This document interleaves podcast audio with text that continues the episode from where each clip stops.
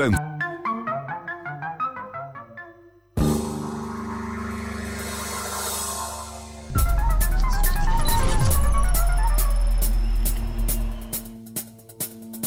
ora in onda Zoom, il drive time in mezzo ai fatti con Antonino Danna.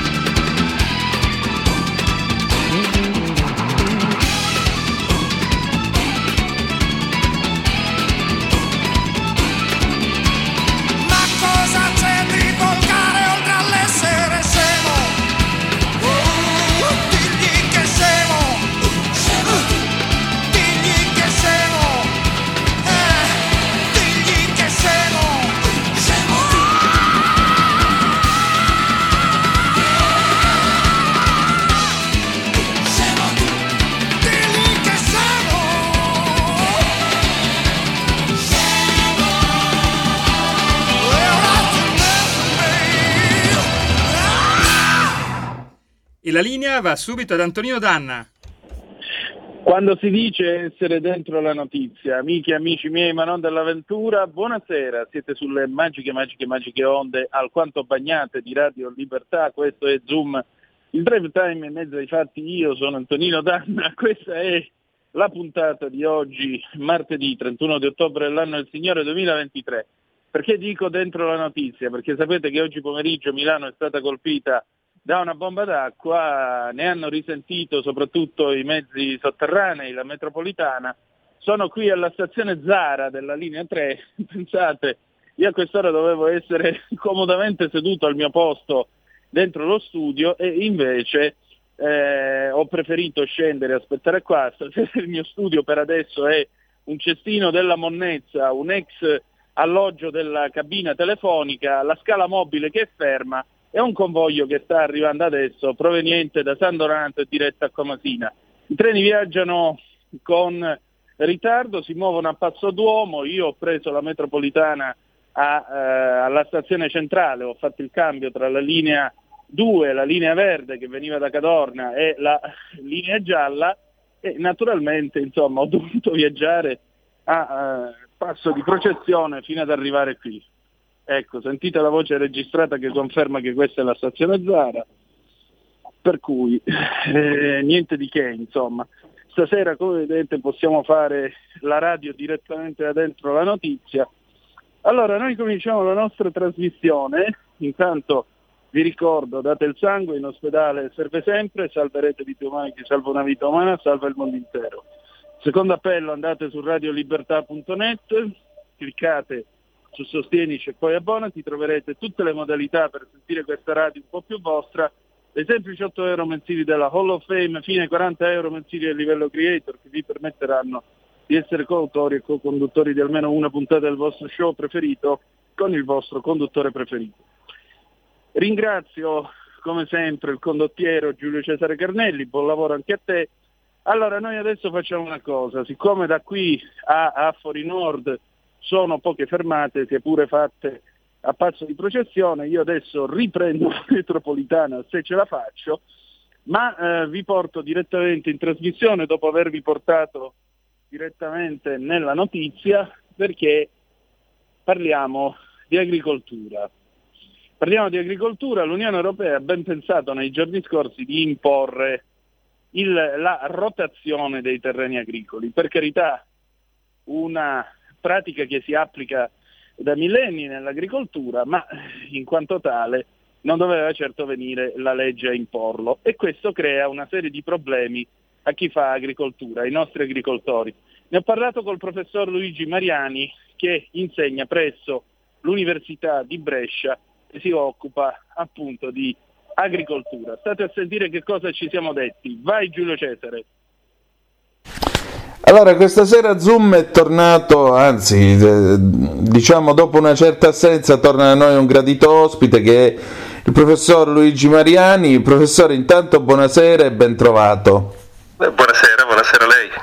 Professore, senta, lei si occupa di agraria e in particolare qualche giorno fa sulla nuova bussola quotidiana ha scritto un interessante intervento nel quale spiegava una cosa non da poco, cioè l'Unione Europea che in qualità in tema di idee, diciamo così, particolari non manca di stupirci ne ha tirata fuori una molto particolare che praticamente distrugge eh, l'agricoltura del continente e distrugge segnatamente la nostra. Qual è questa idea geniale, professore? Sì, la, è, la,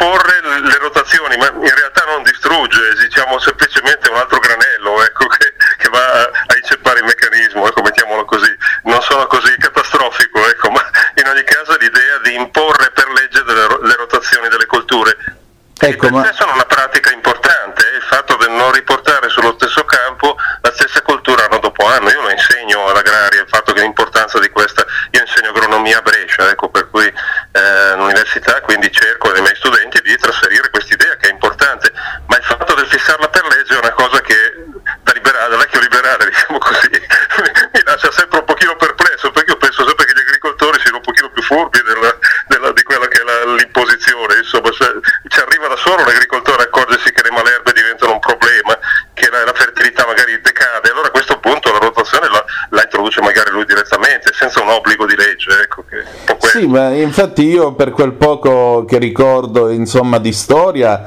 eh, tra l'altro la rotazione sul terreno fu un grande, una grande invenzione del Medioevo che permise un potenziamento della produttività dei, dei terreni, mi corregga se sbaglio. Sì, mi piace, mi piace sentirlo, ecco, no? insegno anche storia dell'agricoltura, per cui in ah. realtà eh, già Virgilio nel, nel, nelle Georgi ecco. che parla i, i, campi si riposano anche, cito memoria, eh, si riposano anche alternando le colture, quindi è, è un'idea molto antica in effetti. Eh, eh sì, eh, il Medioevo effettivamente anche, anch'esso, eh, tra l'altro noi abbiamo un'idea distorta quando senti illustri personaggi del nostro mondo, del nostro foro, diciamo così, italiano, dire che la, il ritorno al Medioevo, dirlo come una cosa tremenda, in realtà il Medioevo ha introdotto tantissime innovazioni, una per tutte l'irrigazione qui in Lombardia che dobbiamo al Medioevo in gran parte, la, cioè la rete irrigua, la, inizia l'idea di, di inizia nel Medioevo ed è quella che produce l'aumento di produttività delle colture della zootecnia stanziale, insomma ci sono tante cose che il Medioevo fa e che noi ci dimentichiamo bellamente di, di citare, ecco, compresa la rotazione, certo, il fatto certo. dell'idea di alternare le colture. Certo. Senta, che vantaggi porta la rotazione sul terreno? E, eh, vantaggi sostanzialmente perché quando lei eh, continua a ripetere anno dopo anno la stessa cultura, ad esempio si accumulano dei parassiti o patogeni, eh, quindi puoi pensare a insetti che eh, anno dopo anno aumentano la loro presenza oppure insetti diciamo, dannosi alle colture, quindi parassiti, piuttosto che ad esempio de- delle patologie fungine. In caso del frumento, ad esempio il grano duro, se lei continua dopo anno a fare sempre il grano duro, alcuni patogeni legati al mal del piede, che è una, è una patologia abbastanza, una fitopatia abbastanza importante, che eh, raggiungono livelli a, a, un certo punto non più tollerabili. Ecco. Quindi in sé la pratica è razionale, ecco. non, lungi da me dire che sono contrario alle rotazioni. Eh, no, eh, no ci mancherebbe. Mi, però mi accorgo anche che quando l'agronomo, se l'agronomo è bravo, riesce a dominare questi fattori negativi e in certi casi riesce a portare avanti una, una, una monosuccessione, diciamo così, c'è la stessa cultura, penso al mais in pianura padana, e allora tu ti trovi che hai la stalla, devi rifornire di, di, di trinciato la stalla e avere l'obbligo un anno su due di non fare il trinciato ti crea, ti crea dei problemi anche grossi, ecco, da un punto di vista proprio della sostenibilità economica. Ecco perché non dimentichiamoci, non è solo un fatto ambientale, c'è un fatto economico, i nostri imprenditori sono imprenditori perché devono fare reddito e se non fanno reddito chiudono, eh, questa è la, la, realtà di fondo. Allora quando una, un, eh, i, i, politicati di Washington, stavo per dire, citato Tex Miller, no?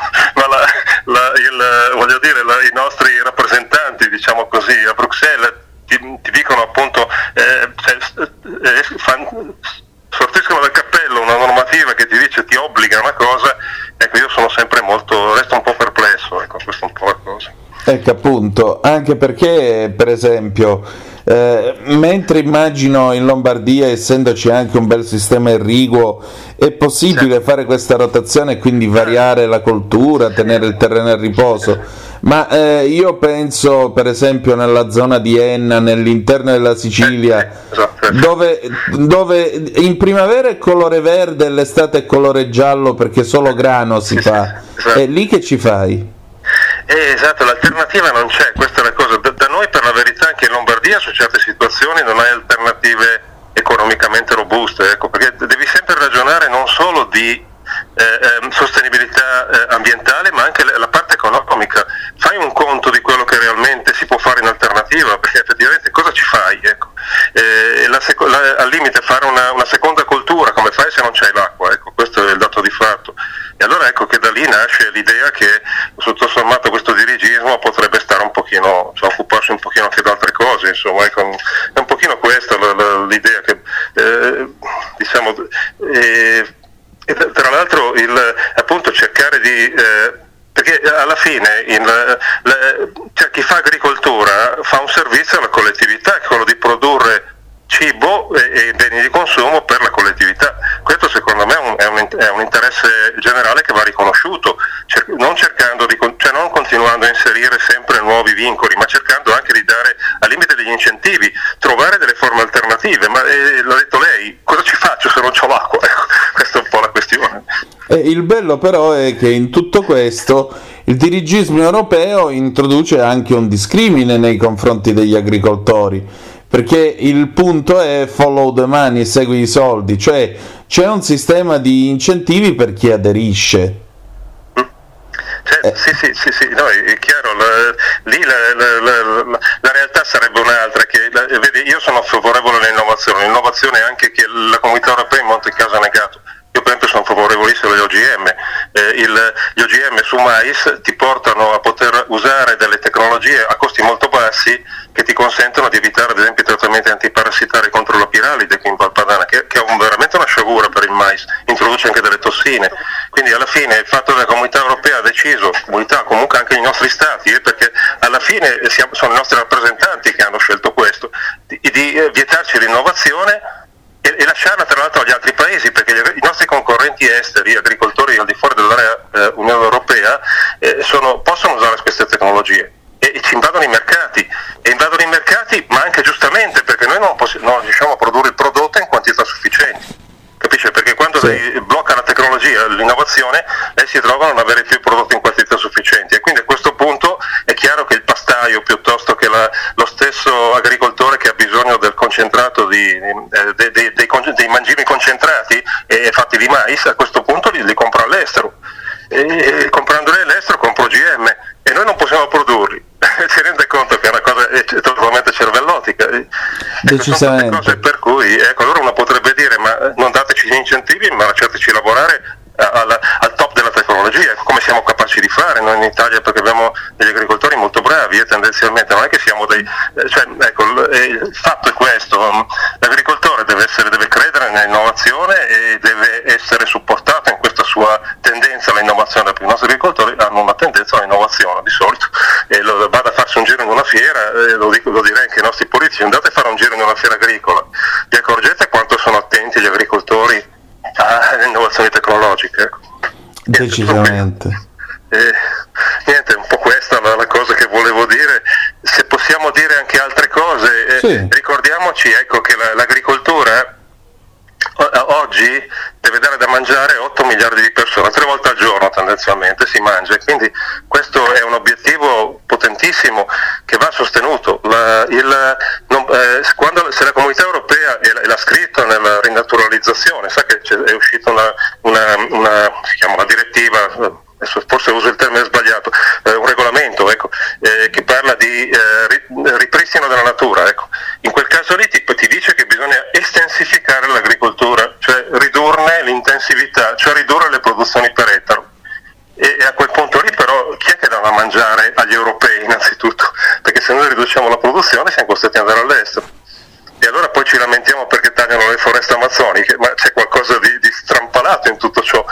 Poi ho visto che adesso l'hanno fermata un po' perché arrivando alle elezioni si sono resi conto che forse qualcuno non votava più per loro, quindi la, eh, chi è attualmente, chi ha la, la maggioranza diciamo, ha deciso di, cre- mi pare di aver letto, di eh, rallentare la cosa fino a che poi verranno rieletti, forse a questo punto riprenderanno di gran carriera. Ecco. Però sta cosa qui è, veramente crea delle, pone delle domande che sono domande di tipo strutturale. Ma che futuro voglia andare la nostra agricoltura? Vogliamo essere autosufficienti? Come ci ha, ci ha detto, eh, ci diceva il Trattato di Roma, perché noi entrati, abbiamo creato la Comunità Europea con il Trattato di Roma che diceva autosufficienza energetica, energetica eh, e, poi, e poi alimentare. Oggi stiamo perseguendo queste due politiche, ecco queste sono domande che come cittadino mi sento di porre ai nostri, ai nostri rappresentanti. Ecco. Decisamente no. E che cosa possiamo fare tra l'altro per potenziare questa agricoltura? Quindi non solo gli OGM, cosa ci vorrebbe? E, la, e sicuramente iniezione di gioventù perché effettivamente abbiamo anche un invecchiamento della popolazione agricola. Dobbiamo cercare di, di eh, eh, ad esempio, la, la, struttura aziendali oggi sono troppo, le, le aziende sono troppo piccole diciamocelo, non, non, è un problema di proprietà, non è che voglio dire chi ha 5 ettari deve per forza accedere alla proprietà, ma cercare di creare dei servizi di area che rendano possibili quelle innovazioni che il singolo agricoltore che ha 5-10 ettari di terra non è in grado di fare eh, parlo di agricoltura eh, quella di precisione, eh, quella che oggi chiamano agricoltura 4.0, e, e, però è, è, quello, il fatto di introdurre innovazione significa anche avere persone giovani sulla terra, giovani, innovative e con sufficienti dimensioni aziendali. Queste sono un po' le eh, sono cose su cui effettivamente bisognerebbe riflettere. Ecco a mio avviso e poi ovviamente attenzione in Italia abbiamo credo un milione di aziende o qualcosa di più. Allora, eh, se andiamo a livello mondiale ce ne sono 590 milioni. Sfido chiunque di noi ad avere un'idea di quello che è la, la, la varietà di, di, condizioni. Quindi non è che mi sento io di dire, eh, capisce, sarebbe peccato d'orgoglio ecco, dire il futuro deve essere lì, però alcune idee me le sono fatte insomma, nella mia vita professionale che ormai è, è iniziata nel lontano 1983, per cui insomma, un po' di cose, un po' di mondo l'ho visto. Ecco, eh, bisogna avere ecco, un problema grosso anche, altro problema di irrigazione, per esempio, lei diceva ma dove non c'è l'acqua come facciamo? Ma l'acqua riusciamo a darla dappertutto oggi? Ecco, è, è possibile che la nostra politica dei, dei grandi bacini si sia fermata agli anni 20-30? Noi, io sono vicepresidente della Società Agraria di Lombardia e abbiamo fatto un paio d'anni fa un convegno in cui abbiamo ricordato la figura di Angelo Modeo, che era un, un socialista, un, era legato alla, alla corrente di, di, di Turati, era un turatiano. E difatti poi il fascismo lo, lo, cioè andava a lavorare all'estero a un certo punto.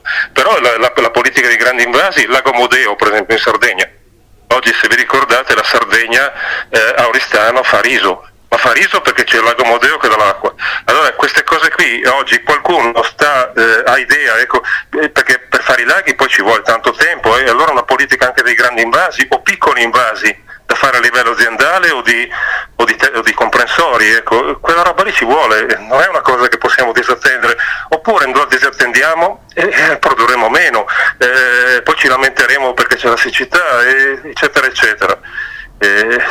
Tutte cose che vengono in mente un po' così. Ecco, prego se vuole fare un po' di domande anche lei. No, no, è proprio questo quello che manca.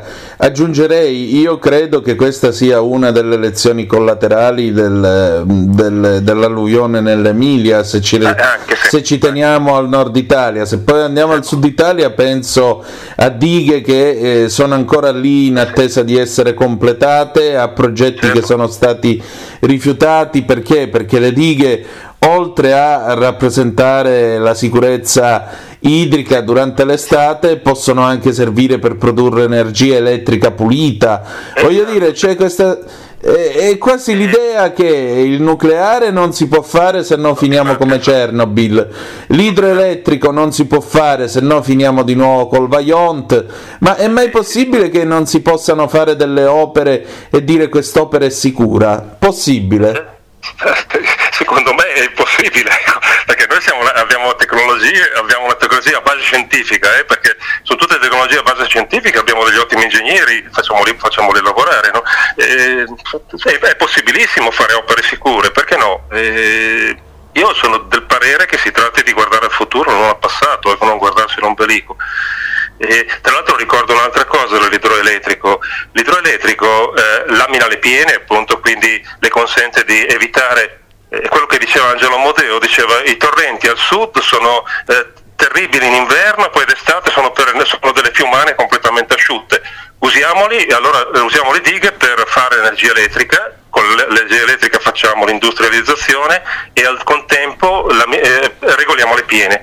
Poi c'è un fatto in più oggi che all'epoca di Modeo non, non era all'attenzione, c'è una terza cosa molto importante, tutte le energie rinnovabili che noi stiamo facendo che sono discontinue, e sono il solare e l'eolico, eh, hanno un bisogno enorme di, eh, come si chiama, di stoccare l'energia. Sì. Perché lei il sole ce l'ha di giorno e non di notte, il vento ce l'ha in certe giornate, in altre no. Dove la stocchiamo questa energia? La si stocca di solito nell'idroelettrico.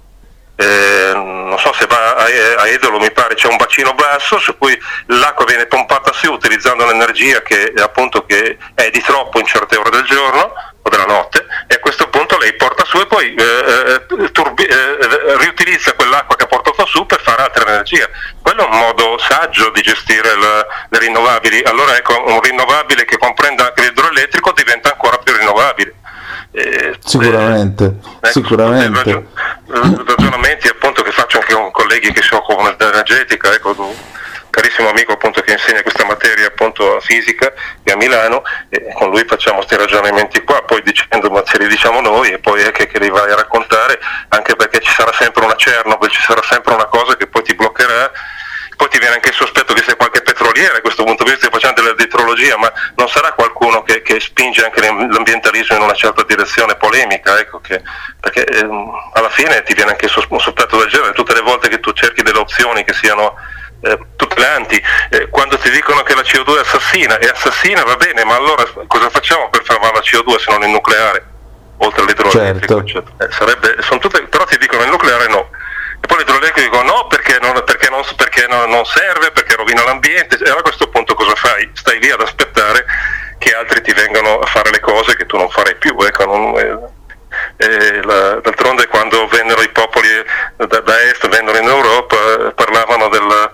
Era, era, era, l'Europa era il luogo dove il sole tramonta e forse questa è una, è una profezia questa, ecco, tutto sommato. Scusi, non voglio essere pessimista però. Eh. No, prego, per carità. Insegno a ragazzi uh, giovani, io sono anziano, ecco, ho 65 anni, però la, insegno a ragazzi all'università che devono avere un futuro e credo, devono credere nel futuro, non eh, solo guardarsi a, guardare al passato. Ecco. Beh, su questo siamo ampiamente d'accordo. Manca appunto una visione di insieme, manca un'idea di svecchiamento. Chi è che dovrebbe coordinare una cabina di regia per l'idroelettrico agricolo? Chiamiamolo così. Eh, chi, chi, lo sa, non lo so, io non ho rinunciato a dialogare a quei livelli, no? io cerco di insegnare ai ragazzi, quanto, eh, cercare di insegnare soprattutto il senso critico, cioè porre in dubbio quello che innanzitutto il tuo insegnante, ma sulla base di elementi concreti, di elementi quantitativi, questo è il mio obiettivo. Il resto, le cabine di regia, lasciamole, le lascio ad arti, ecco, mica il mio mestiere, ecco, per dirla alla, alla milanese, ecco. non è il mio mestiere, ecco, tutto questo.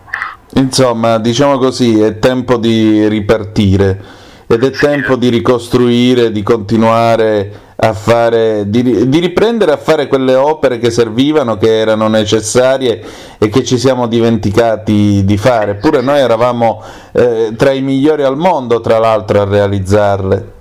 Sì, esatto, anche, anche, le dighe, se guarda la stessa diga del Vaillant che ha fatto un disastro, ma per problemi geologici, ovviamente perché c'era un'instabilità strutturale. Certo, ma la diga ha tenuto. Eh, la diga c'è ancora, è una diga d'arco tra le più belle, è, una, è veramente splendida.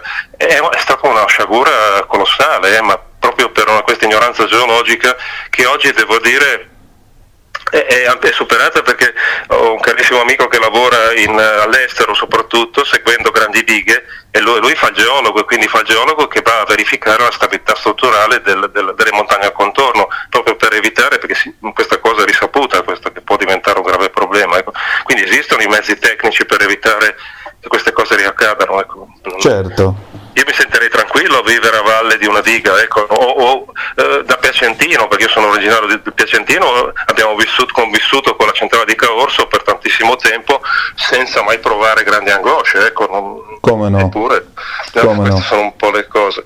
E niente, ecco, bisogna tutelare di più l'agricoltura, non demonizzarla, ad esempio un'altra cosa che parlando ruota libera mi dà molto Sì, quella campagna contro gli allevamenti. Gli allevamenti, esatto, l'allevamento che distrugge il clima, che distrugge il pianeta, ma rendiamoci conto, noi abbiamo oggi, governiamo come agricoltura un miliardo, un miliardo e mezzo di ettari di reattivi e 3 miliardi di ettari di pascolo. Sul pascolo che ci porti se non c'è il bestiame? Chi mangia quell'erba? Ecco, allora la, eh, l'allevamento ha un senso. E poi la, eh, tutti i sottoprodotti dell'industria agroalimentare eh, il fieno, eh, scusi, la, la, paglia, il fieno e altre cose, chi se ne mangia se non l'animale? Allora vogliamo cercare di avere una visione un pochino più equanime. Eh, le proteine di origine animale sono proteine di, di, valore biologico elevatissimo, molto più di quelle di origine vegetale, non sono la stessa cosa. Il latte, la carne, eccetera, hanno fatto la popolazione italiana ha fatto salire la, la, il livello sanitario della nostra popolazione in modo radicale eh, negli ultimi 50-70 anni. Allora vogliamo buttare a mare tutto e diventiamo tutti erbivori non lo so, io vedo cose che, sono, che mi, mi, perturbano gravemente. E, ecco, la, la, tra l'altro, attenzione, ti dicono tutti, la, il bestiame utilizza il, il 40% del, dei cereali, ma produce il 25% delle proteine. Questa cosa qui non lo dice mica nessuno. Allora ti dicono solo un pezzo, poi l'altro no. E a questo punto capite che la, eh, il 25% di proteine, eh, proteine ripeto, un valore biologico altissimo, è, è un valore, non un disvalore. E purtroppo questo pezzo qui non te lo dice nessuno. è chiaro che allora poi la demagogia ti dice ma come il 40% noi consumiamo dei cereali, mangiamo solo cereali, sì però noi siamo, siamo onnivori, cioè, è, è, tutto un circuito di questo genere qui, eh. tra l'altro lo slogan paga perché è slogan, non, non, eh, non riesci a fermarlo. Professore, professore, per concludere la nostra discussione, eh, sì. se lei avesse la possibilità di prendere decisioni, quale sarebbe il primo provvedimento che adotterebbe domani? No, no, no non ve lo chieda così perché sono quelle cose che no, no, no, no, no, no io sono, eh, eh, le spiego, la, il, la cosa... Cosa, il mio pensiero è di tipo analitico, non sono uno che riesce a sintetizzare in uno slogan le cose. Allora diciamo un'altra cosa, diciamo un'altra cosa. Mi, chiedo, mi faccio una do, eh, la domanda di riserva, che, era una volta. Allora le pongo la domanda di riserva. Sì. Secondo lei in questo momento l'agricoltura italiana a livello di coltivazione su che cosa dovrebbe puntare? De, de, deve puntare, eh, andare su, sul, su, un set molto ampio di soluzioni, compresi i prodotti di nicchia, eh? cioè ci sono delle nicchie per persone molto abbienti anche, che sono nicchie importanti. Allora non è che dobbiamo, cioè dobbiamo fare la nicchia, dobbiamo fare anche le grandi culture, perché le grandi culture derivano i, l'allevamento e noi tenga conto che le, le, nostre esportazioni si basano su quei 3-4 che sono il, i, i, due prosciutti crudi, la, il, i, i, due formaggi grana, così non facciamo neanche pubblicità, non li citiamo, mm. e, la, e, e, poi l'olio e la pasta. Allora questi quattro prodotti, capisce bene, devono avere una base fo- radicamento forte sul territorio, nelle produzioni di base. Io non posso dire che faccio la pasta italiana e poi compro quasi tutto il grano duro o il grano di forza all'estero in Canada piuttosto che in, che in, in Australia, perché così è una presa per i fondelli. Eh, eh, la, la, tipicità nasce dal, dal, territorio. Ecco che allora ci, ci, vogliono le grandi culture, ma ci, vogliono, ci vuole anche la nicchia. Quindi ad esempio nicchie, nicchie quindi anche di, di, prodotti di altissima qualità che vanno a prezzi molto alti, che io non comprerò mai perché sono, sono una persona del popolo, non, non ho stipendi che mi consentono di, di, acquistare quei prodotti lì. Però capisco che esiste anche quel tipo di mercato. Allora non dobbiamo essere così bravi da fare uno o l'altro, perché a volte leggo delle cose che, del tipo colleghi che dicono bisogna puntare sulle grandi nicchie, sulle nicchie, lasciar perdere il grande, ma a questo punto le, le, grandi culture che fine fanno? Importi tutto dall'estero? Non lo so, mi sembra una cosa. E allora ecco che anche la politica deve cercare di contemperare questo, secondo me, questo tipo di, di vocazione. Abbiamo 12 milioni di ettari, lo ricordo, eh? su 12 milioni di ettari puoi fare di cose se sei bravo, se, se credi nell'innovazione, nella tecnologia, eccetera, eccetera. Eh, com- compreso il fatto del tutelare il territorio, ecco un'altra cosa secondo me molto importante. Tagliate, eh, perché sta diventando un po' lunga. No, no, eh, ci siamo, ci siamo. Eh, parliamo, parlavamo prima di, della, della, della, sciagura, dell'alluvione della, del, della Romagna, è una grandissima lezione, c'era un'altra prima che era l'alluvione delle Marche ci dà, ci, la lezione qual è? Che non possiamo da un lato abbandonare il territorio, si è visto soprattutto in Romagna, dall'altro nelle Marche abbiamo visto che uh, terreni, è successo il 15 di settembre, i terreni erano tutti arati per, per farci il grano duro e a quel punto lì quei terreni sono venuti giù con delle colate di fango in mani.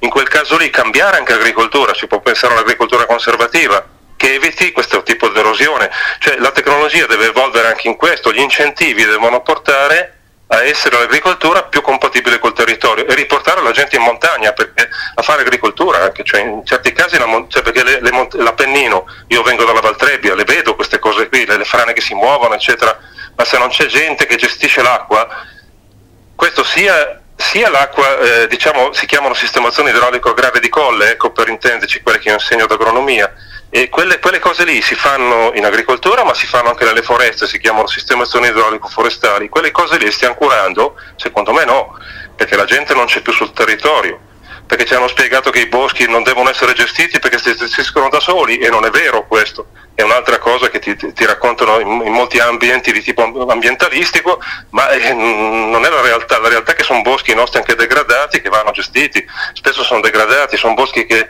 nascono dall'abbandono delle, delle, de, de, dell'agricoltura, ecco, questa è un po' la cosa, ecco, vede che di cose ne vengono in mente tante, insomma, alla fine. Ecco. Certamente, avremo modo di tornarci sopra, grazie. No, niente, gra- grazie a voi per l'attenzione a queste tematiche che quando finiscono poi le emergenze poi spariscono anche le tematiche, quindi se, se ne riparla la volta successiva. E eh, va bene, noi facciamo informazione che è diverso, grazie. Eh, certo. Grazie, buon lavoro, arrivederci.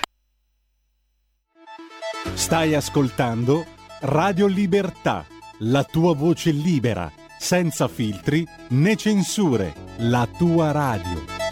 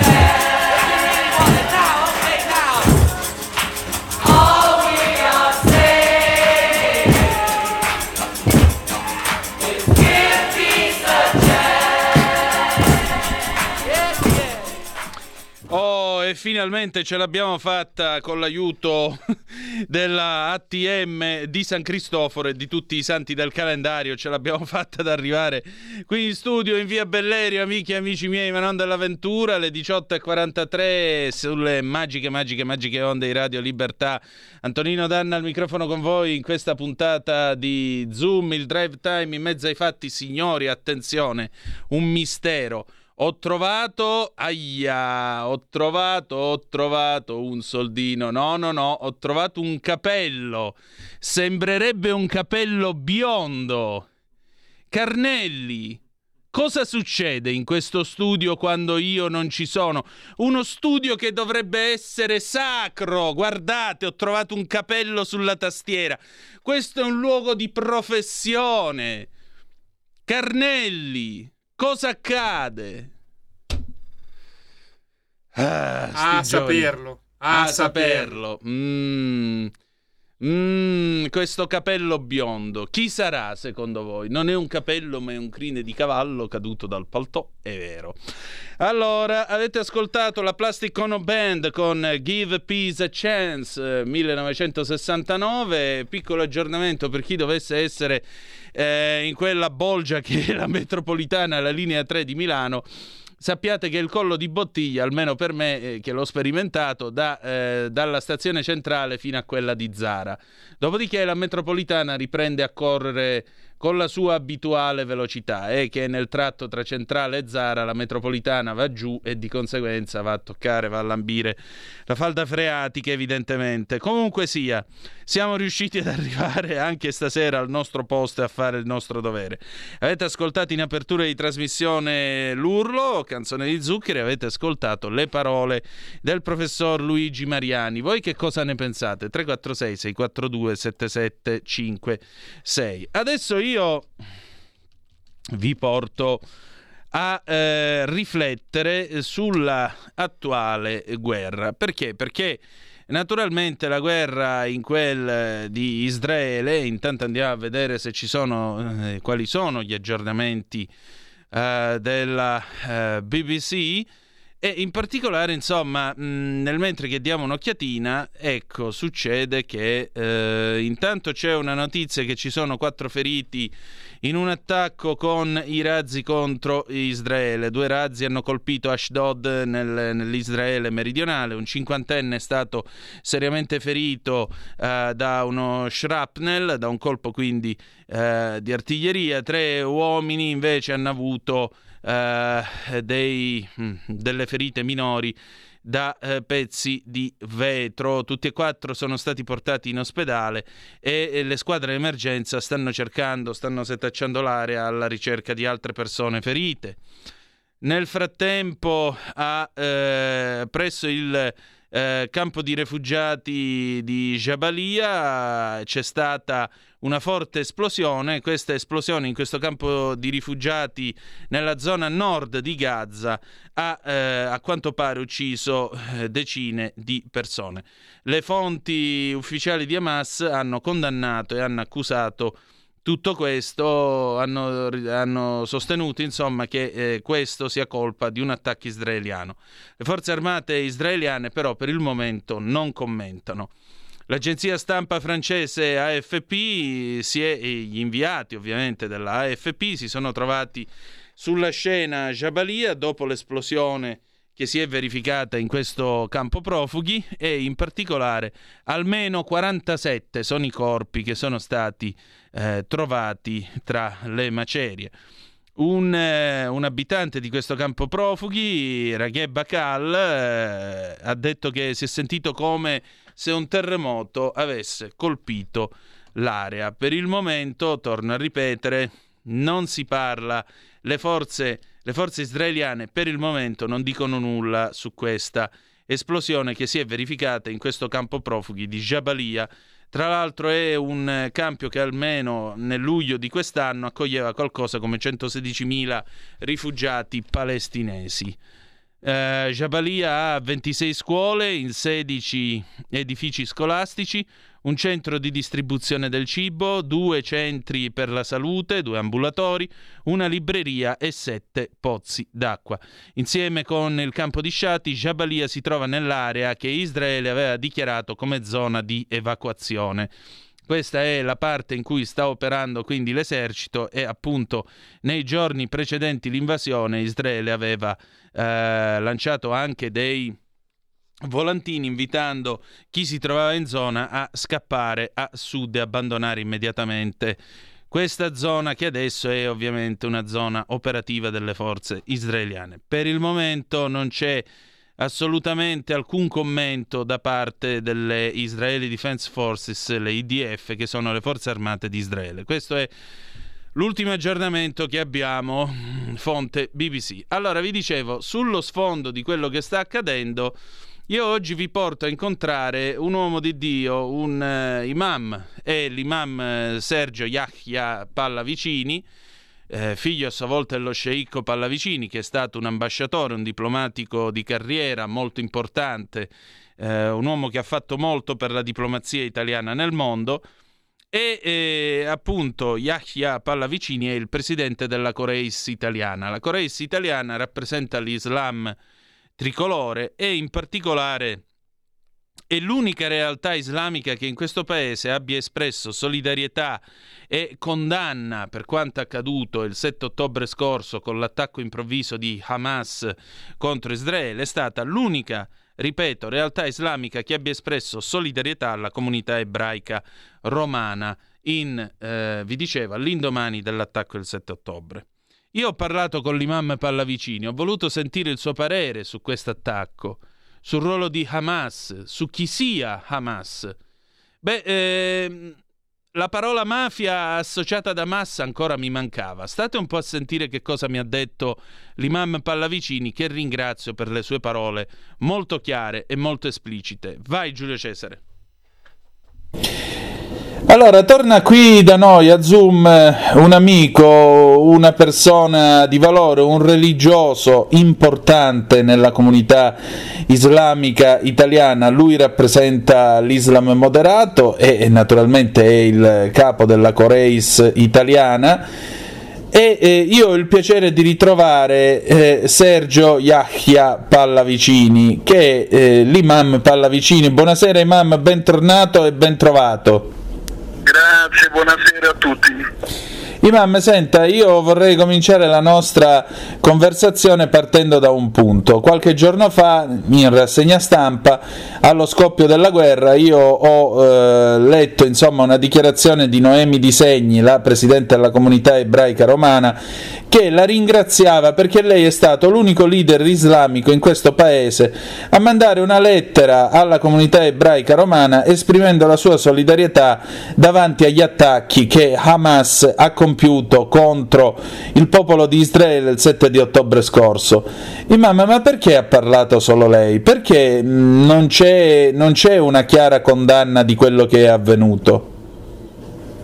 Ah, perché prevale evidentemente da parte di altri una, una sciocca e immotivata omertà.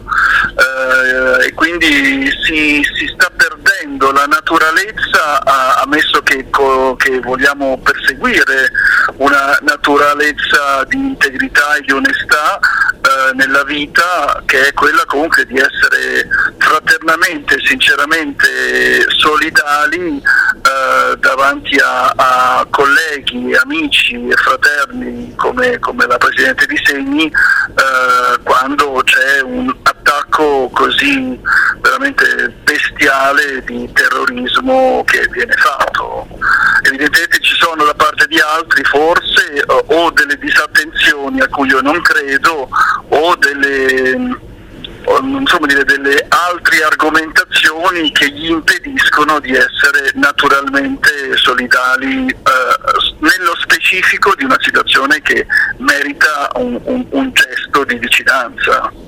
Senta, ma mh, mm, ecco, qui si discute molto su Hamas, si discute molto sul suo ruolo di partito politico e così via molto spesso questi movimenti, penso anche a Hezbollah, penso eh, all'Iran che comunque li alimenta, cioè si presentano come partito di Dio. Ora io le vorrei chiedere che cosa c'entra la religione con quello, qualunque religione, non soltanto l'Islam o l'ebraismo, che cosa c'entra la religione in questo conflitto?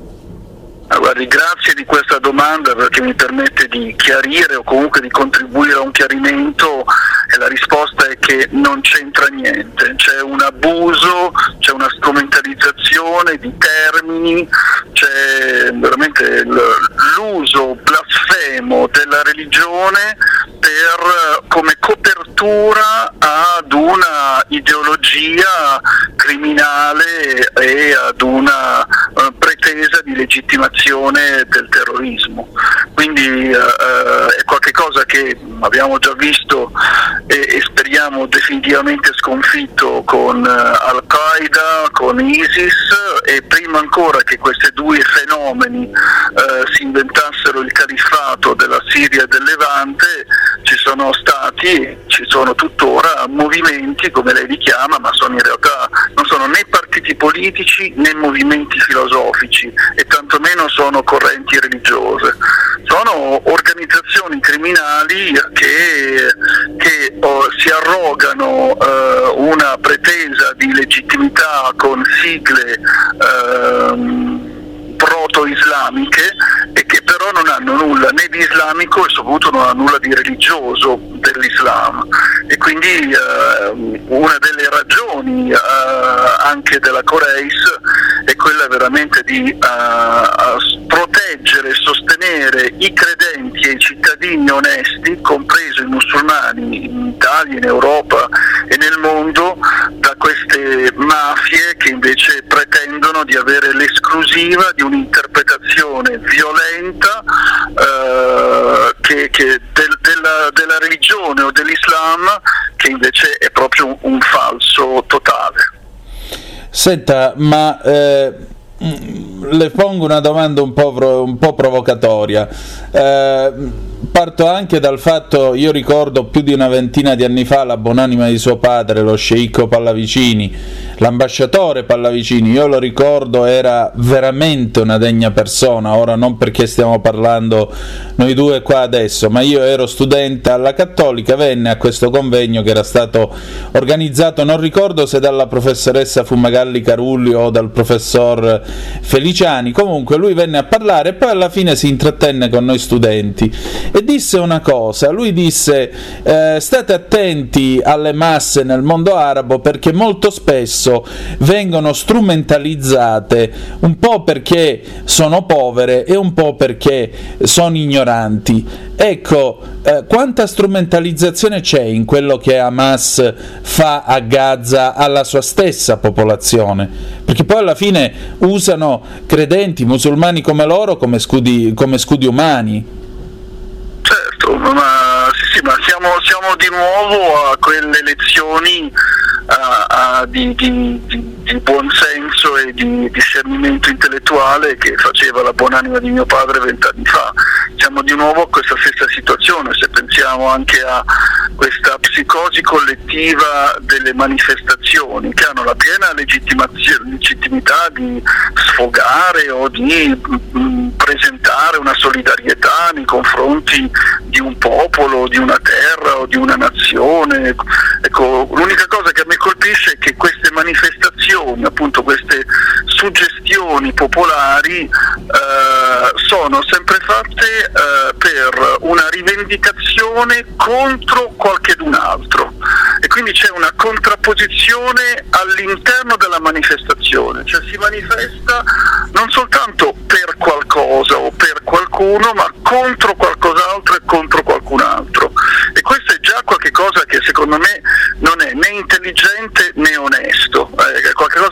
Prescinde dalla sensibilità naturale della, della persona umana, che sia credente o non credente, è una contrapposizione infantile di una polarizzazione che poi alla fine va a pretendere una solidarietà a condizione che si delegittimi un'altra identità. Quindi questo da un lato e dall'altro lato ancora una volta mm, il popolo nella sua vera natura, identità è strumentalizzato con forse una complicità della, dell'ignoranza eh, ed è quindi fomentato per creare una massa critica di polarizzazione contro, contro qualcun altro.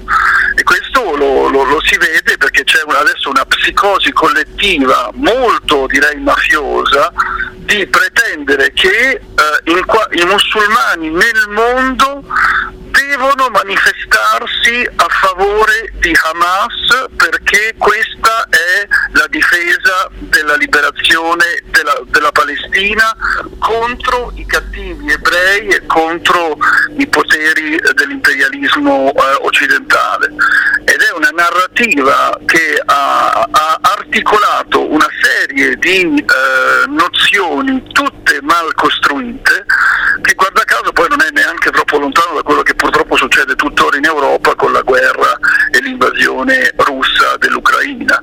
Cioè c'è un, un pretesto di tradizionalismo e di contrapposizione ad una visione della vita con una polarizzazione dove bisogna a tutti i costi far parte in maniera partigiana ma proprio eh, militante di una, di una solidarietà a, a, ad una identità contro l'altra. E questo è qualcosa che noi mm, dobbiamo denunciare perché non è intelligente, non è onesto, eh, c'è la strumentalizzazione come diceva lei della religione, di, di, di qualsiasi religione um, possiamo parlare. E non si è mai fatto l'interesse del popolo, di qualsiasi popolo, ma in questo caso compreso i palestinesi. Hamas ha mal servito da, da decenni gli interessi autentici e prioritari della vita e della crescita del popolo palestinese e del resto non è, non è in nessun modo sorprendente se pensiamo che non è un partito politico, non è una rappresentanza riconosciuta, ma è un'organizzazione criminale. Quindi eh, è come, come, se noi volessimo, avessimo voluto, non so come dire, proporre eh, a, so, i militanti di sinistra in Europa avessero voluto proporre la rappresentanza alle Brigate Rosse. Non, non, è, non è, possibile, uno può, può essere o non essere di sinistra, ma di sicuro non dovrebbe scegliere uh, una organizzazione criminale come rappresentativa. Senta, i nazi avevano sul cinturone la scritta Gott mit uns, Dio con noi. Hamas chiama alla jihad, alla guerra santa, ma Dio, Allah, in tutto questo, da che parte sta? Dio dalla parte di coloro che hanno l'umiltà e la sincerità di cercarlo seguendo le regole che lui ha dato, lette con intelligenza e con obbedienza nei confronti dei veri maestri. Qui abbiamo dei falsi maestri che non studiano e che vogliono imporre una, una lettura dottrinale che non ha nulla a che fare con la rivelazione coranica o con l'insegnamento di qualsiasi profeta. Quindi è una vera e propria manipolazione eh, per finalità eversive della, di, di qualsiasi possibilità di narrativa tradizionale. Cioè esiste insomma la possibilità di coesistenza tra le tre, regioni, le tre religioni abramitiche in Terra Santa e nel mondo senza arrivare alle guerre, agli accoltellamenti e così via? Esiste senz'altro, dipende da, nella natura umana questa visione e, e, volontà di emulazione fraterna senza scadere nel sentimentalismo demagogico o se invece mettiamo da parte sensibilità, intelligenza, obbedienza alle scritture e alla lettura intellettuale e, e, e ci, appunto, proponiamo un fratricidio come dai tempi di Caino e Abele eh, l'umanità eh, è capace di fare, ma è, è la grande sfida che, che dire, la provvidenza ha dato all'uomo e alla donna, eh, riuscire a far prevalere il bene eh, in una visione coerente e, e integra della vita oppure inventarsi una falsificazione della vita per... Ehm, esasperare una, una, so dire, un accanimento eh, individuale contrapposto a qualcun altro. Senta, nella giornata di lunedì eh, 20 scuole ebraiche nella provincia di Parigi sono state evacuate per allarme bomba. Nel frattempo a, Molfa- a Monfalcone ci sono manifestazioni pro-Palestina che si chiudono con le grida Allahu Akbar. Eh, come si fa a tenere insieme tutto questo in Europa? Eh, bisogna, bisogna, dare necessariamente con maggiore forza e speriamo che anche con le istituzioni politiche europee de, delle singole nazioni lo, si, possa arrivare. Noi a Siviglia eh, la settimana scorsa, quindi durante proprio questo momento di crisi, abbiamo convocato e riunito imam e rabbini d'Europa eh, e quindi imam e rabbini d'Europa si sono ritrovati in Andalusia, a Siviglia per discutere per studiare delle policies eh, che possono sensibilizzare le istituzioni europee, ma anche le istituzioni degli Stati membri dell'Unione Europea, per, per evitare che l'impatto degenerato di quello che succede nel conflitto o nelle azioni terroristiche possa portare persino anche l'Occidente eh, ad un momento veramente buio di, di, di ignoranza, di, di, polarizzazioni, di partigianerie contrapposte, di infantilità d'odio e, e persino appunto di evacuazioni come lei mi insegnava adesso o di slogan che la gente pronuncia senza sapere neanche cosa, cosa, comporta e cosa significa il santo nome di Dio e, e, una sacralità e una santità di vita per coloro che almeno vogliono cercare di essere coerenti con questo spirito. Senta, si riuscirà mai, e con questo conclude la ringrazio, si riuscirà mai ad arrivare ad avere due stati che vivono in pace in Palestina? Ma guardi, eh, forse questa è l'unica domanda che, che, pone ad una persona che non ha in realtà mai molto appoggiato questa risoluzione. Io non sono a favore di due stati e due popoli, soprattutto perché non credo che sarebbe un, un esempio mal riuscito di un apartheid. Eh, io sono a favore del fatto che in ogni Stato eh, ci possa essere la libertà e la dignità di tutti i membri del popolo, di qualsiasi cultura e religione, di poter avere la piena dignità e la piena possibilità di vivere liberamente. Quindi, uh, quindi questo, questo, è uh, forse, forse se, se, addirittura pare che sia un sogno di due stati per due popoli, quello che propongo io è forse addirittura qualcosa di ancora più complesso uh, da, da, da pensare o da sperare di realizzare però un principio, infatti io non, non pongo delle soluzioni, faccio il teologo, eh, però è, è, una, è, una, visione eh, che ha come finalità eh, la vera convergenza rispettosa nelle differenze tra i cittadini. Questa è, è l'unica soluzione, ma se cominciamo adesso a fare tut, tanti staterelli, tutti monocolore, tutti con l'omologazione culturale dei propri cittadini e tutti addirittura ignoranti e contrapposti al vicino dello staterello dell'altro colore, devo dire che mh, vorrebbe dire che la degenerazione, la decadenza dell'umanità eh, arriva a delle soluzioni che, che, che non sono politiche, sono, sono qualcosa di, di, di, assurdo da un punto di vista proprio di, di proiezione del cervello. Insomma, qui è un discorso che parte prima di tutto dalla cultura, mi pare di capire.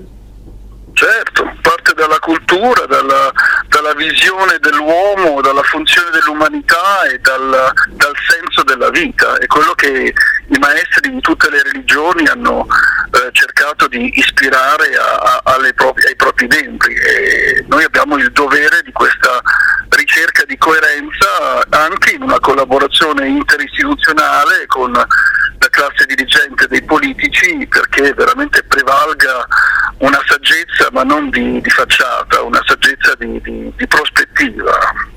Allora, inshallah, confidiamo in Dio. per forza. Grazie. Grazie a lei e buona continuazione anche con gli ascoltatori. Nella notte più tenebrosa, misteriosa, spettrale, magica dell'anno, la notte di Halloween. Movie Time, la magia del cinema vi aspetta con una speciale puntata dedicata ai film da paura. Siete da dolcetto o da scherzetto? non abbiate paura della notte più spaventosa dell'anno. Stai ascoltando Radio Libertà. La tua voce libera, senza filtri né censura. La tua radio.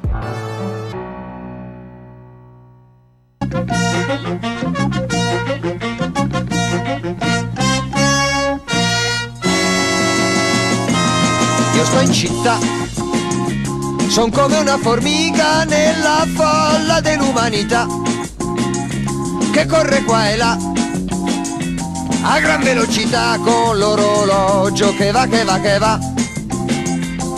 Io sto in città, non mi ricordo più la primavera che colore ha. Amici non ne ho e parlo per lo più con l'orologio che va, che va, che va. Felicità, non sei in città, viva la campagna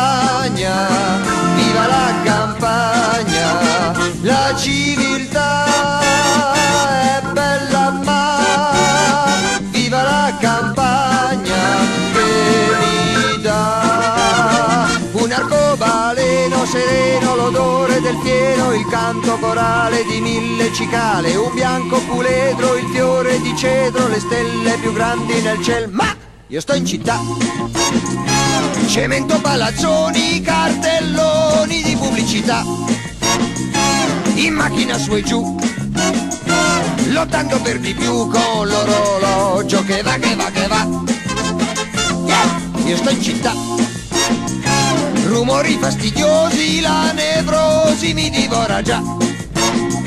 La gente viene e va, ma non sorride più, c'ha l'orologio che va, che va, che va felicità,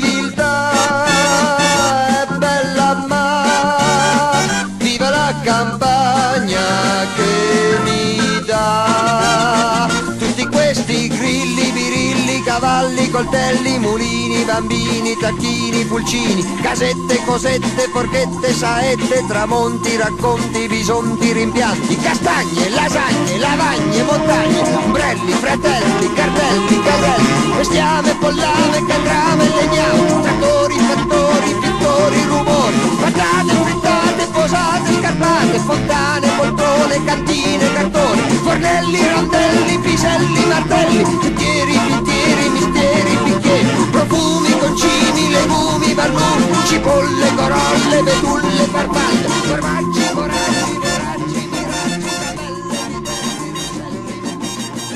Ed era il 1970 e questo era Nino Ferrer che cantava Viva la campagna. Grandissimo pezzo che tra l'altro Liveco utilizzò sul sito della Campagnola quando fecero questa versione revival eh, della fortunata e famosa Jeep che produceva una volta la Fiat, la Campagnola, niente di meno. Sapete che si doveva chiamare Alpina, però essendo subito dopo la guerra si preferì dare il nome Campagnola perché anziché avere questo piglio militaresco Campagnola significava un mezzo adatto anche per l'agricoltura, le escursioni e così via. La Campagnola, chi di voi ha la Campagnola? Io tra l'altro amo molto la serie quella dal 74 in poi, la R1176. Bella squadrata, eh, non si ferma mai col motore della 132 2000 benzina o quello 2005 diesel, un vero mulo. Certo, è ancora più mulo quella prima col motore della 1400 diesel, però Insomma, io preferisco l'altra, quella degli anni 70. Tanto dove vai, vai, vai cadi bene perché la campagnola va ovunque. Allora, mh, mm, si sono fatte le 19.12, siete sempre sulle magiche, magiche, magiche onde di Radio Libertà. Antonino Danna al microfono con voi. Ci sono delle zappe, io vi voglio rispondere e, e naturalmente andiamo a vedere un pochettino che cosa eh, che cosa c'è di interessante. Nell'ordine c'è il buon Maurizio che mi scrive, ciao Maurizio. Grande Antonino dello sforzo, grande Maurizio. Ma guarda, ma non è nemmeno lo sforzo, sai, perché la radio è fatta per andare in giro. Cioè, alla fine noi abbiamo cominciato la trasmissione in mezzo alla notizia con cosa?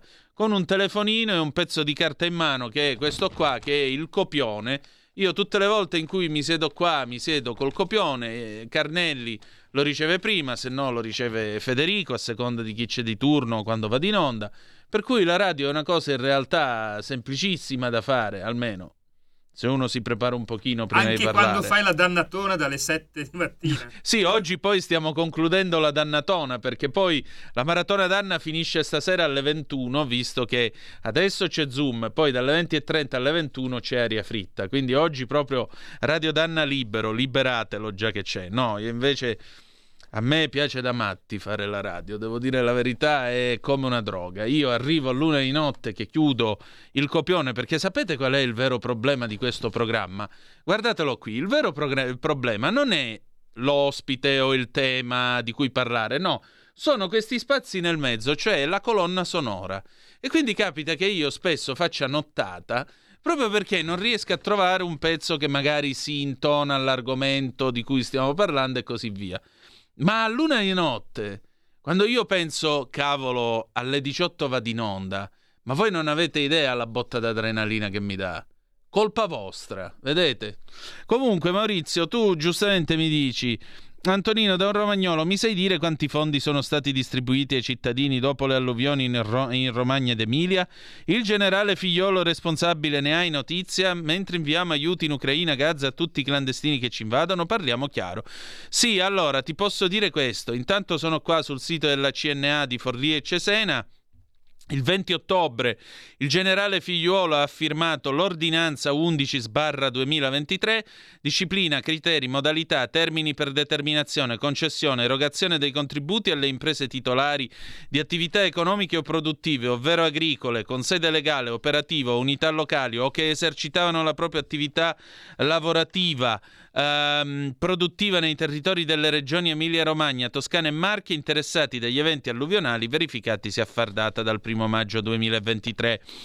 Il provvedimento è attualmente in fase di controllo da parte della Corte dei Conti, non appena sarà pubblicato in Gazzetta Ufficiale diventerà pienamente efficace. L'ordinanza prevede un riconoscimento a tutte le imprese che abbiano subito dei danni fino al 100% delle spese ammissibili. La concessione del contributo arriverà, avverrà in modalità distinte a seconda che gli importi siano inferiori o superiori ai 40.000 euro. Dovete mandare l'istanza al al comune territorialmente competente. Segue poi l'elenco di tutti i documenti che bisogna spi- eh, spedire. Altra cosa che ti voglio dire, quanti soldi sono? Te lo diciamo subito. Uh, aspetta un attimo che devo ritrovare il, il, il, pezzo. Allora, intanto i danni stimati sono circa 8 miliardi e mezzo. E in particolare io ho trovato il pezzo del, del, dell'agosto scorso, ma ti dico pure quant'è. Allora, intanto eh, sono 8 miliardi e mezzo, c'è una prima tranche di fondi, questa è notizia sul resto del Carlino del 25 agosto, quindi è probabile che siano arrivati altri soldi. La dotazione iniziale 860 milioni di euro, più i contributi della regione. Per cui eh, questo è quello che ti dico. Tra l'altro, eh, dice ancora, diceva il 25 di agosto scorso figliuolo, il Presidente del Consiglio ha dato e sta dando massima priorità affinché si possa uscire dall'emergenza e si possa tornare alla piena normalità, spiegando che dei 4 miliardi e mezzo che sono stati stanziati, circa 2,8 sono nella disponibilità del commissario stesso. E per ora abbiamo fatto atti preparatori lavorando a pieno ritmo col territorio, la nomina dei subcommissari, eccetera. Noi vogliamo lavorare in squadra perché questo lo insegnano le emergenze. Non esiste una persona sola che possa vincere queste sfide. C'è bisogno di risposte immediate, ma multidisciplinari e multidimensionali. Spero di aver risposto alle tue domande, caro Maurizio. Poi allora. Quindi ancora non inviato nulla, passati un poco di mesi e dove si dorme? No, sono stati inviati dei primi rimborsi, tra l'altro eh, per chi ha avuto i danneggiamenti al veicolo e quant'altro c'è un primo acconto di 3.000 euro, guardavo nelle comunicazioni, eh, nelle, negli articoli pubblicati in, negli ultimi mesi, quindi ti posso dare questa risposta, caro Maurizio. Lo Stato c'è, sta cercando di fare del suo meglio, sta cercando di fare ovviamente la sua parte. Eh, giustamente tutti vorremmo che le cose andassero più speditamente, però come vedi non è che figliuolo il giorno gioca a freccette e piglia e, e tira le freccette su sta roba. Poi ancora eh, il Stefano da Milano, ciao conduttore, se avrai un attimo di tempo per ascoltare questo tutto sarà molto più chiaro, le cose non sempre stanno come vengono raccontate e mi gira un video di un rabbino, tra l'altro un ebreo ortodosso, che dice noi preghiamo ogni singolo giorno per un veloce e pacifico smantellamento dello Stato di Israele. Chi se ne frega, scusa, di quello che può pensare il rabbino. Vallo a chiedere a 7 milioni di israeliani se sia giusto eh, smontare lo Stato di Israele. 1400 morti, i feti estratti dagli uteri materni e decapitati. Quella povera ragazza tedesca ritrovata decapitata. Ancora stiamo a discutere cos'è giusto e cos'è sbagliato. Scusate, ma eh, perdonate, qui non è questione di fare il tifo, qui è questione di dire chiaramente che c'è una banda di figli di puttane e mafiosi. Mafiosi non lo dico io, lo ha detto l'imam Pallavicini, che se permettete è un'autorità islamica, e questa banda di mafiosi ha deciso di fare la guerra a Israele. Punto. Non c'è altro da aggiungere. E l'ha fatta credendo un paese che un sabato mattina stava tranquillamente facendosi i cavoli suoi senza dare disturbo a nessuno. Andare a sparare alla gente che va che è colpevole semplicemente di andare a ballare a una festa o che sta vivendo la sua vita nel suo kibbutz. E ancora dobbiamo giustificare degli assassini tagliagole simile supportati dall'Iran, supportati da Putin che li ha ricevuti. Ma davvero dobbiamo stare dalla parte di questi? Dobbiamo stare dalla parte di gente così appoggiata da Erdogan? Ma che Dio ce ne scampi e libera. Io voglio stare dalla parte dell'Occidente. Farà schifo l'Occidente, avrà tutti i problemi. Ma vi dico solo una cosa. Se davvero hanno ragione loro, se davvero va tutto bene, se sono loro quelli che sono alla parte giusta, allora aspettiamo il Gay Pride di Gaza l'anno prossimo. Vediamo se lo fanno. O se li buttano tutti dal settimo piano come fanno abitualmente o come fanno a Teheran. E dico il Gay Pride per dire aspettiamo invece la dignità e la libertà delle donne a Gaza o a Teheran la libertà delle donne di girare senza il velo, anziché acchiappare mazzate e morire pestate a sangue dalla polizia morale. La polizia morale, ma che minchia di nazione è? Una nazione in cui c'è la polizia morale, signore e signori. Ora qualcuno di voi potrebbe dire, eh vabbè, però fino a 50 anni fa nei paesi se una usciva con la minigonna o eh, quella che doveva uscire accompagnata dai fratelli se andava a vedere un concerto qua e là, ma mica c'era la polizia morale. Mica pestavano a sangue la gente e la lasciavano morta.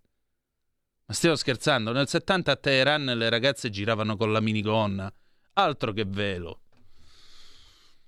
Perdonate, ma eh, cioè, dare, dare. Mi dispiace, dovresti ascoltarlo tutto. Stefano, torno a ripetere.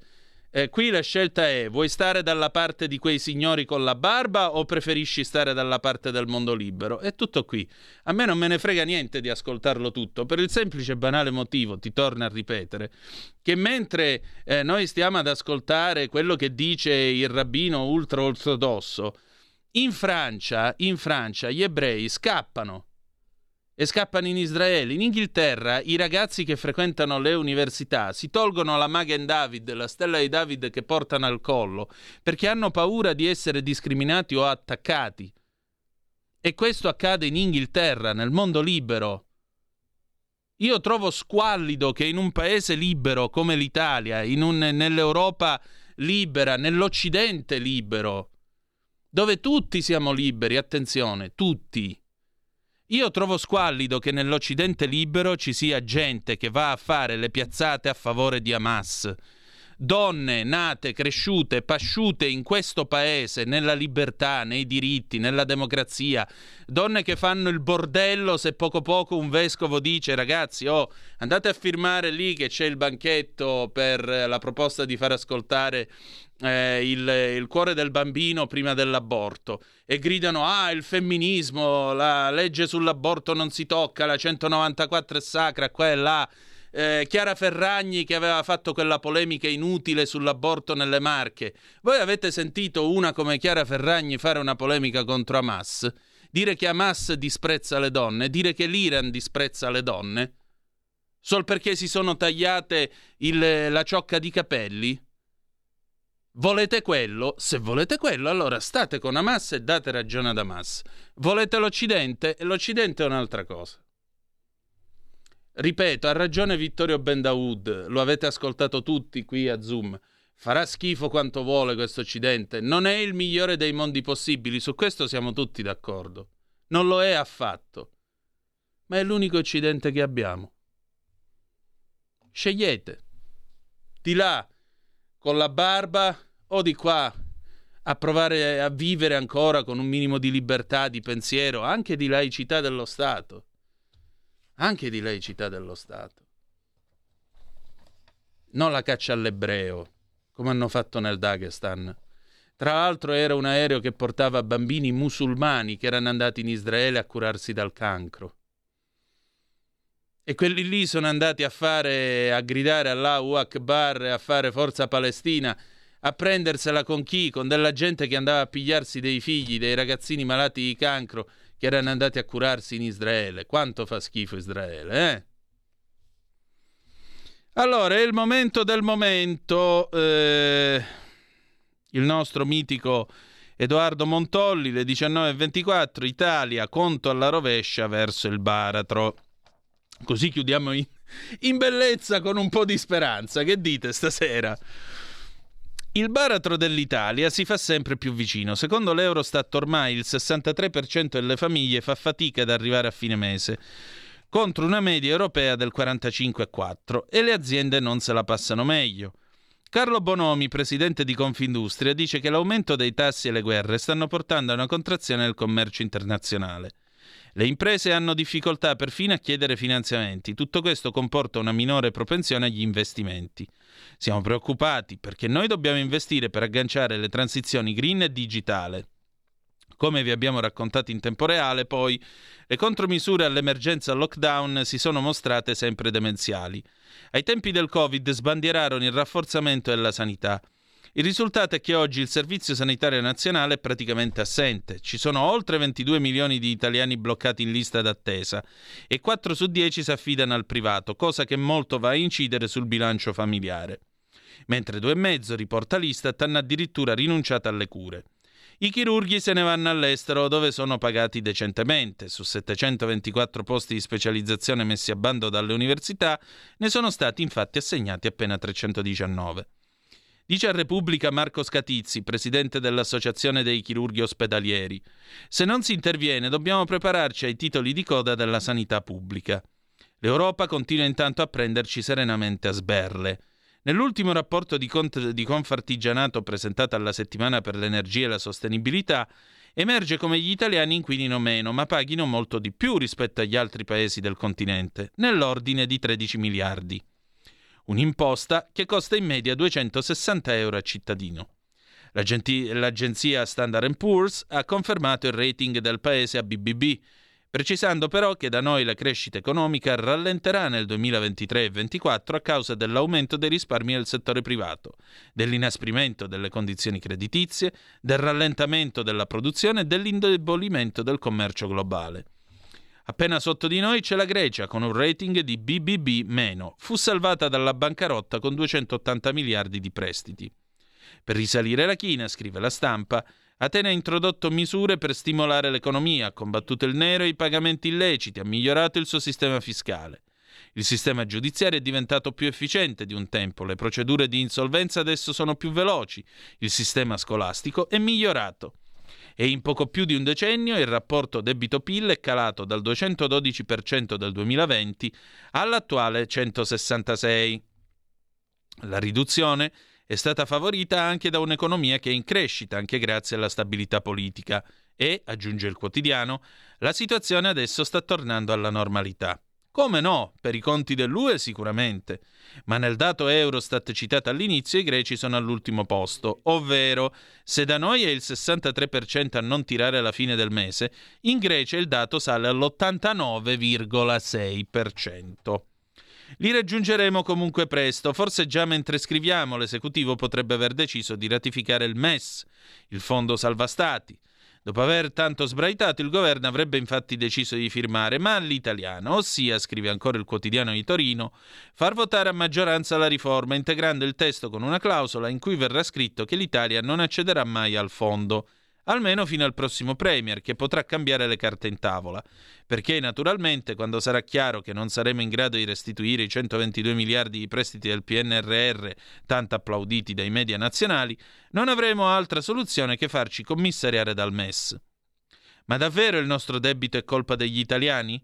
Su YouTube gira un vecchio video di Massimo D'Alema in cui l'ex Premier ricorda quanto già raccontato parzialmente a Panorama nel settembre 2001 nel 1996, da segretario del maggior partito del governo Prodi, fu invitato negli USA ed entrò nella sala operativa di Merrill Lynch. Mi portarono al Desk Italia e c'erano tre ragazzi che compravano o vendevano bot. Nel filmato dell'Accademia Pareto, l'interlocutore gli chiede: E quindi decidevano lo spread dell'Italia in buona parte? Risposta: sì. Decidevano se noi avremmo avuto i soldi per fare le scuole o gli ospedali. Avevano la Reuters, se usciva una dichiarazione storta di qualche uomo politico, vendevano, se no compravano. Avevano anche una grande libertà di decisione. Ho avuto come l'impressione che quei tre contassero più del Parlamento. Poi vai a pensare ai complottisti. No, questo l'ha scritto Montolli, eh, non lo sto dicendo io. Ma eh, io però prenderei con le molle quello che ha scritto la stampa perché vi vorrei ricordare che la stampa aveva dato per certo che nella, mm, nella finanziaria ci sarebbe stata la norma per eh, pignorare i soldi della gente dai conti correnti in caso di insolvenza delle cartelle e questo non è vero. Pronto, chi è là? C'è una telefonata. Eccomi Michele Caruso. Ciao Michele, le 19.30, dammi 10 secondi di pausa e torniamo subito. Stai ascoltando Radio Libertà, la tua voce libera, senza filtri né censure, la tua radio. E rieccoci sempre sulle magiche, magiche, magiche onde di Radio Libertà. Vai Michele. Mi pregio di intervenire sulla talk radio per eccellenza, Radio Libertà in Zoom, il drive time in mezzo ai fatti insieme a te Antonino Danna, in questa che è una radio libera come resta lo spot senza filtri né censure per esprimere la mia opinione e confrontarmi con te e gli altri ascoltatori eh, delle idee che si hanno, perché è giusto che girino e che vadano in onda. Dimmi. Dunque, punto di Michele Caruso scontro politico tra maggioranza e opposizione per la scelta del governo Meloni di non votare la risoluzione ONU, Organizzazione Nazioni Unite, sul conflitto in Medio Oriente, che chiedeva una immediata tregua umanitaria sulla striscia di Gaza. All'indomani dell'astensione il centrodestra è stato criticato aspramente dalle sinistre, col PD a parlare di grave errore, il Movimento 5 Stelle di scelta pilatesca. Agli attacchi ha replicato direttamente la Premier Giorgia Meloni che ha rivendicato la scelta. Secondo la Presidente del Consiglio la decisione di non votare era la più equilibrata tra le posizioni possibili e non a caso è stata la posizione della gran parte dei paesi del Consiglio europeo, dei paesi europei e di quelli del G7. Stiamo cercando, ha detto la leader di Fratelli d'Italia, di mantenere l'equilibrio e sia il voto a favore sia quello contrario sarebbero stati voti che spostavano l'Italia rispetto alla posizione che sta tenendo. È stato giusto tenere la posizione più equilibrata rispetto all'obiettivo di impedire un'escalation violenta del conflitto, ha concluso la cosa più responsabile che si potesse fare. Ora, diametralmente opposto il parere di Line, segretaria del PD. Secondo la segretaria eh, del maggiore partito da sinistra, quello dell'Italia è stato un grave errore, bene hanno fatto Francia, Spagna, Portogallo a votare a favore di una tregua bancaria.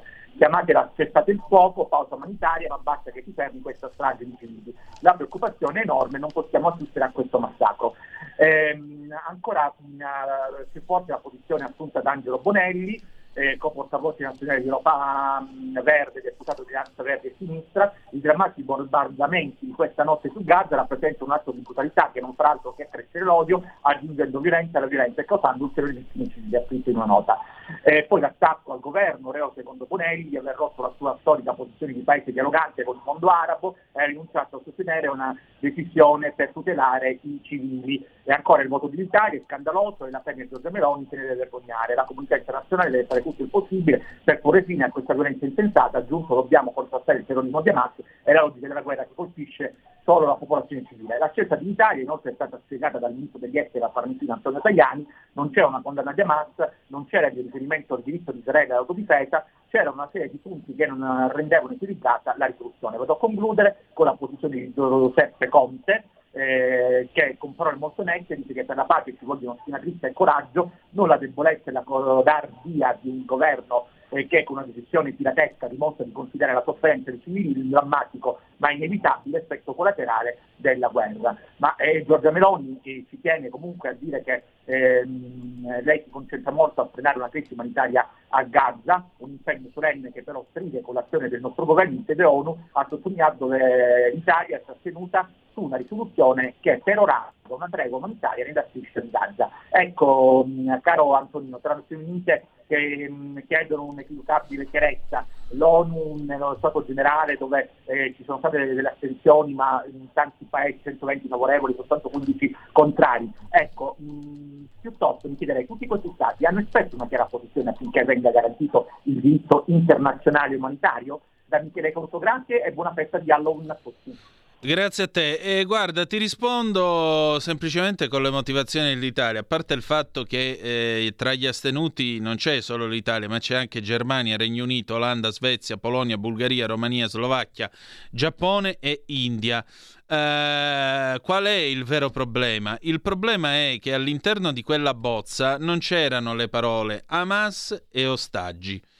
E il ministro degli esteri Tajani giustamente ha detto che questa bozza non era una bozza equilibrata, non c'era una condanna di Hamas, mancava il riferimento alla difesa di Israele, c'era una serie di punti che non rendevano equilibrato il testo, anche perché il titolo era Azioni illegali di Israele nella Gerusalemme est occupata e nei territori palestinesi occupati. Insomma, è sempre colpa di Israele e francamente in un momento così non è il caso. Vi do un aggiornamento alle 19.35. Allora, le forze armate israeliane confermano di aver colpito il campo profughi di eh, Jabalia. Il portavoce delle IDF, Daniel Hagari, il contrammiraglio Hagari, ha confermato che eh, gli aerei da combattimento israeliani hanno portato a termine l'attacco sul campo rifugiati eh, di Jabalia a Gaza, che ha ucciso un, un comandante superiore delle forze di Hamas e ha causato il collasso dell'infrastruttura sotterranea di Hamas. In particolare Mm, si è detto questo, che eh, il morto, la, la, personalità che è stata uccisa da questo intervento chirurgico, quindi da questo assalto chirurgico dell'aeronautica israeliana, è il comandante del battaglione centrale di Jabalia, Ibrahim Biari. L'attacco è stato, o meglio, l'omicidio è, è stato compiuto, questo, questo attacco è stato compiuto nell'ambito di un attacco su larga scala contro i terroristi e l'infrastruttura terroristica. Tra l'altro un'ampia quantità di terroristi che erano insieme a Biari sono stati uccisi e che l'infrastruttura terroristica sotterranea è collassata, quindi hanno colpito pure i bunker sotterranei. Eh, spieghiamo, mi puoi aprire un attimo il computer per favore mm, eh, Giulio Cesare? Spieghiamo, ecco, questo lo state vedendo sui nostri schermi, è proprio il sito della BBC. Questa è la posizione nella zona nord, vedete, di Gaza, della striscia di Gaza. Quindi questa è all'interno della zona operativa dichiarata dalle forze armate israeliane, da cui sono stati invitati a fuggire i civili nei giorni scorsi. Ora vi voglio spiegare perché Molti pensano, dice, un campo profughi, quindi ci saranno le tende, ci sarà... No, in realtà è una struttura molto più seria. Eh, vi leggo questo intervento eh, di, eh, del collega Paul Adams, che è il reporter della BBC da Gerusalemme, e spiega: Conosco bene Jabalia perché ho visitato il campo nel 1980 e molte altre volte sin da allora.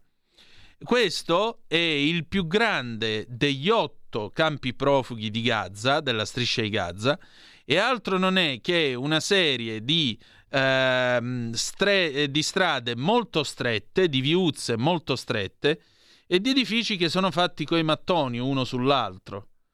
Prima della guerra, eh, in circa un chilometro quadrato, circa 1,4 km quadrati, ci vivevano 116.000 abitanti, quindi in alveare umano praticamente. E le sue strade così affollate eh, eh, sono lontane, lontanissime dalle tende all'interno delle quali i palestinesi hanno vissuto all'inizio quando sono scappati o sono stati cacciati dalle loro case dopo la nascita di Israele nel 1948. È stato colpito ripetutamente dall'inizio della campagna di bombardamenti di Israele cominciata il 7 ottobre eh, e in particolare non è chiaro quanti ne siano scappati da Jabalia di questi 116.000.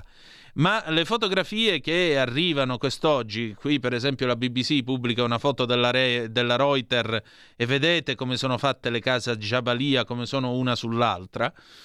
Mm, le fotografie appunto che mostrano centinaia di abitanti che cercano in mezzo alle macerie, cercano corpi in mezzo alle macerie, suggeriscono che ci sia ancora un po', ci sia ancora tanta gente.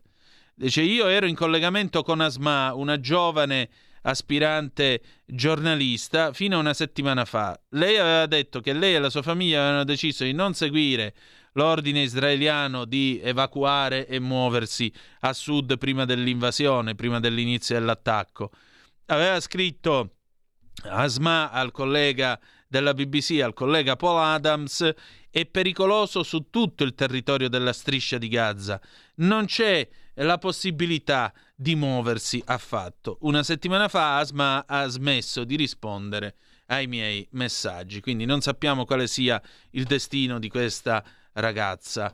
Mm, vediamo un po', è arrivata intanto una zappa, Carla ci scrive. Salve, Giorgetti è molto preoccupato per il debito che cresce spaventosamente in Italia, ma ci sarebbero tanti tagli da fare. Me ne viene in mente una. La Meloni, quando ha costituito il governo, era orientata con ministri e sottosegretari in gran parte tecnici, e questo sappiamo tutti il perché.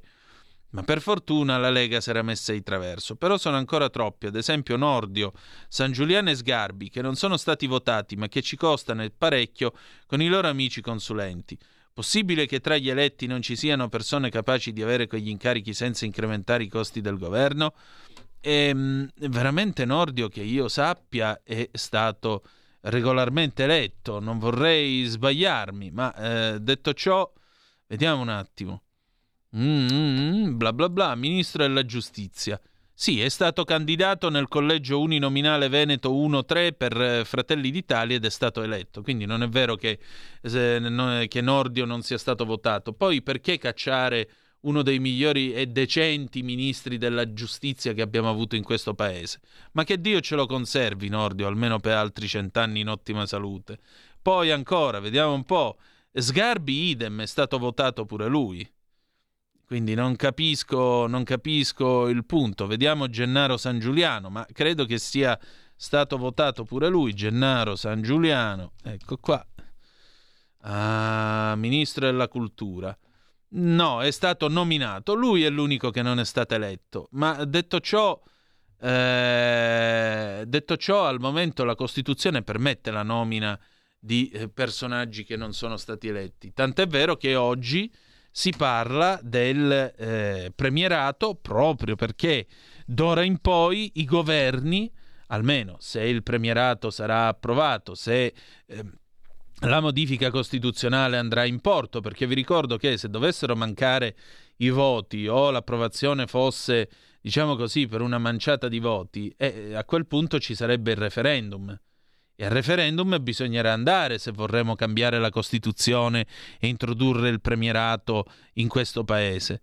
Altrimenti la situazione resterà quella che è e il Presidente della Repubblica, chi verrà dopo Mattarella, ingerirà ulteriormente nella vita del governo, prenderà le sue decisioni, dirà questo ministro sì, questo ministro no. Facciamo attenzione perché eh, qui si stanno ponendo le basi per cambiare il paese, traghettarlo nella Terza Repubblica. E anche qui è tempo, diciamo così, di prendere una posizione chiara. chiara. Certo, vi dico la verità, io avrei preferito, l'ho detto stamattina, ve lo ripeto adesso, tanto lo sapete che l'ho sempre detto, io avrei preferito il semipresidenzialismo alla francese, almeno quello, almeno quello. Perché almeno l'inquilino del Quirinale me lo scelgo io, me lo tengo cinque anni, lo rieleggo una seconda volta, dopodiché basta, non deve andare nemmeno a fare il capo condomino per quello che mi riguarda. Non so voi, ma io la vedrei così. Il premierato ha comunque il suo perché, perché in ogni caso toglie una serie di, come possiamo dire, non libertà, una serie di poteri che, o comunque prerogative che i presidenti della Repubblica negli ultimi 40 e passa anni si sono arrogati e che per quanto mi riguarda non rientrano o comunque sono una degenerazione o un'esagerazione del principio dei poteri a fisarmonica così come è stato delineato dai padri costituenti. Quindi anche questo è un tema sul quale sicuramente ci sarà da dibattere nei prossimi mesi. Ci vorrà almeno un anno e mezzo comunque se vanno rispettando i tempi. Almeno un anno e mezzo per avere questa modifica in Costituzione. Va bene, bella gente, vi voglio bene, volevo che lo sapeste. Non so perché, ma sento il desiderio di dirvelo. E stasera è stata una puntata abbastanza rocambolesca, ma siamo riusciti a portarla a casa. Grazie per il vostro tempo e la vostra pazienza. Adesso, qui Parlamento, Giulio Cesare, chi abbiamo? Igor Iezzi. Benissimo, buon ascolto dell'onorevole Igor Iezzi, dopodiché ci salutiamo con una bella canzone d'amore, una cover dell'immensità cantata da Milva del 1967. Tutta la vita sempre solo non sarò. Anche perché ci siete voi. Grazie per essere stati con noi e ricordate che malgrado tutto, the best is yet to come, il meglio deve ancora venire. Vi ha parlato Antonino Danna. Buonasera. Qui Parlamento. È iscritto a parlare il deputato Igor Iezzi. Ne ha facoltà. Prego, onorevole. Grazie Presidente. Eh, questo provvedimento, non a caso denominato eh, decreto Caivano, nasce all'indomani di una violenza inaudita eh, una violenza che ha toccato le nostre coscienze, soprattutto per due motivi. L'incapacità di quei ragazzi di capire e di comprendere il male che stavano facendo, o quantomeno l'indifferenza nei confronti del male che stavano compiendo e l'assenza di quei genitori nella vita dei propri figli. E allora in quel contesto serviva una risposta pronta e una risposta efficace da parte del governo. E non stiamo ancora parlando di quell'esercito di maestri e di assistenti sociali che sarebbe necessario, ma questo, con questo decreto si fa un enorme passo in avanti, perché per la prima volta vengono messi su quel territorio, in quel comune così significativo e così simbolico, misure concrete, che hanno una ricaduta concreta nella vita della gente. E non parlo solo della nomina del commissario, parlo per esempio dei fondi e delle misure per ripristinare il centro sportivo, parlo della videosorveglianza, parlo dell'assunzione dei dipendenti nel comune, Parlo delle misure portate avanti dal Ministero della, della ricerca e dell'università e delle politiche giovanili a favore dei giovani. Parlo dell'agenda sud del Ministro Valditara. Parlo delle tante misure per la sicurezza. Parlo del patrimonio immobiliare che verrà destinato, tra l'altro gestito in questi anni in maniera delinquenziale dall'amministrazione locale, parlo del patrimonio pubblico immobiliare destinato al terzo settore. Misure concrete, misure vere, misure serie che hanno una ricaduta sulla vita della gente. E vedete, sono le misure che ci chiedeva il territorio. Ecco, a me dispiace far riferimento a Don Patriciello, eh, perché credo che sia sua una figura che non vada strumentalizzata per quello che ha fatto e per quello che rappresenta. Però è stato tirato in ballo prima e io devo dire non so quali dichiarazioni abbiano letto di Don Patriciello, ma Don Patriciello è stato chiaro nella sua espressione e ha chiarito che per la prima volta ha sentito dopo anni la vicinanza dello Stato, dopo anni perché il Presidente del Consiglio Giorgia Meloni subito si è recato sul territorio, perché sul territorio si è recato il Ministro dell'Interno, perché sul territorio si è recato il Ministro dell'Istruzione, a differenza di chi, come il governatore della regione Campania, su quel territorio non aveva mai speso un minuto del proprio tempo.